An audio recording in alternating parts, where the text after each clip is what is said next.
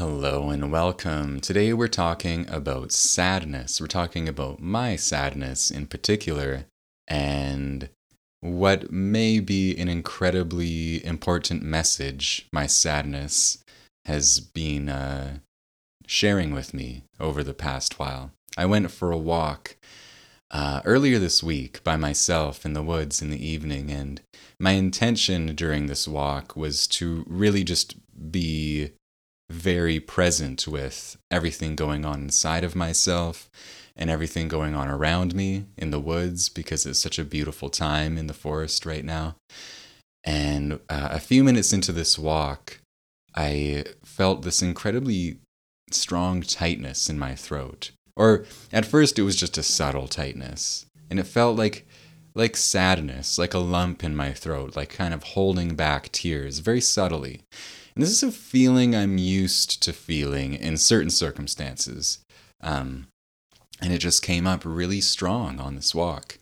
And it got, at, at first, it was subtle, it just got stronger and stronger, and I couldn't shake it. And I didn't really want to shake it because the intention of my walk was to feel the feelings, and this was my wish being granted. It was just a little bit, it wasn't necessarily surprising um, but I didn't understand why this sadness was happening in my throat, this feeling of like holding back tears, tightness, frustration, um, because there wasn't anything that I was feeling upset by when I went for the walk. So I was a little bit, because it was such a strong feeling, I was kind of perplexed and very curious about it. So I started trying to describe it to see if I could understand it.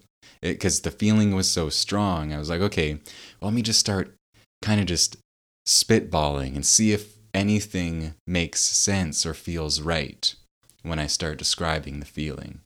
And uh, the first things I think that I described, and I was, I might have been talking out loud, even though I was walking around in the forest by myself.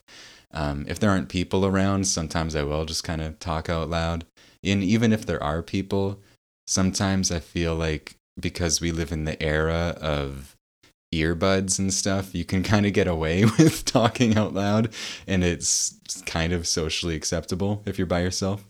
Um, anyhow, so I started describing the feeling, and the first things that were notable were that it felt like sadness, it felt tight, it felt like frustration. It felt like a part of me wanted something it wasn't getting. And so I started thinking and saying, okay, is this a part of me that's kind of like feels entitled? Like it wants life to deliver to him? Like it wants things handed to him on a platter? Um, and does it not have an appreciation for process and hard work and timing and all these things. And that sounded like it could match the feeling, this feeling of sadness and frustration and angst. Um, but it didn't really feel like it clicked. And I kept on describing, you know, exploring and asking questions to myself, asking questions to the feeling to try to gain understanding of it. And uh, after a while of doing this, all of a sudden something very simple came to mind or you know came out of me. I i just thought or said i wonder if this is just a part of me that feels sad and deflated and frustrated because i'm not fully expressing my creative potential in the world.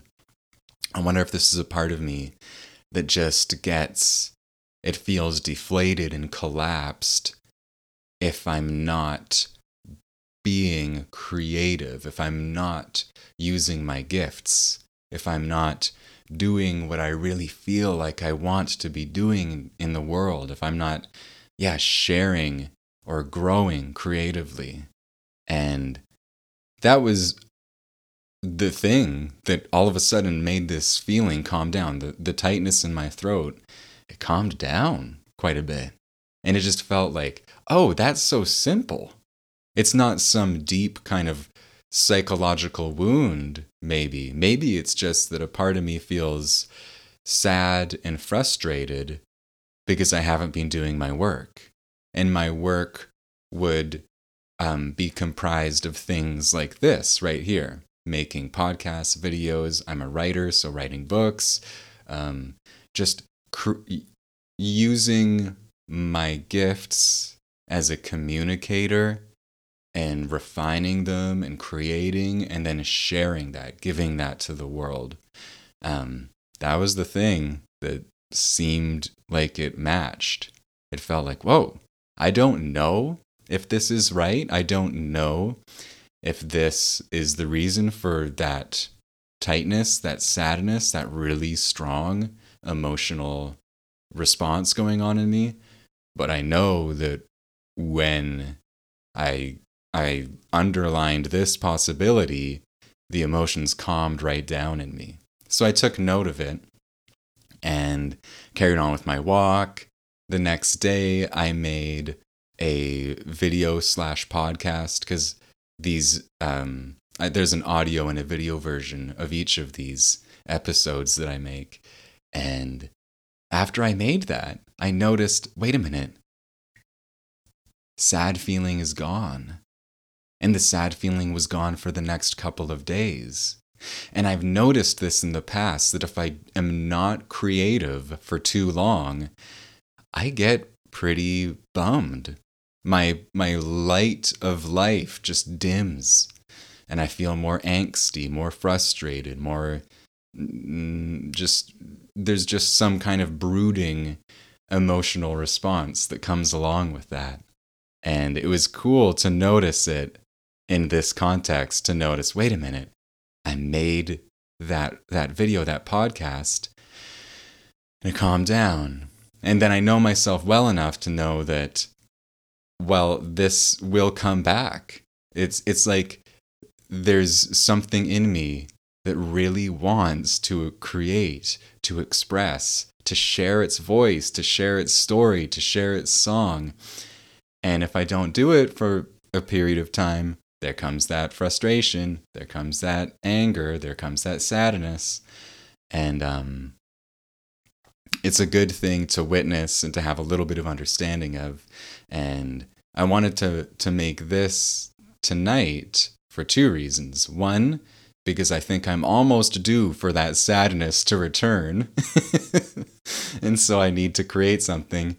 And two, because it feels really beautiful um, to have another example of our you know our feelings can hold such extraordinary wisdom and intelligence when we just make some space to feel them and explore them with curiosity.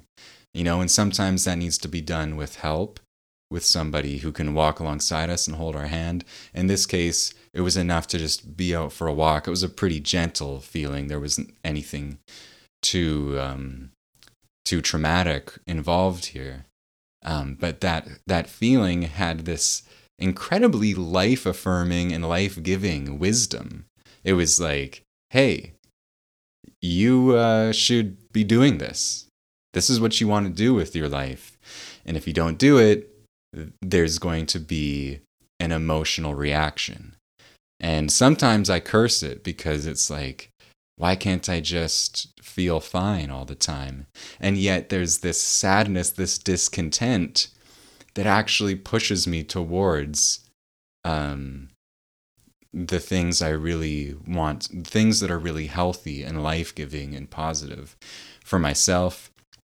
And the cool thing is, in this case, even for others, because I created something that I shared with others, and uh, there were people that consumed that and enjoyed it and found something that was positive for themselves in it. So that's a win win win situation for the feeling, for myself, for another person.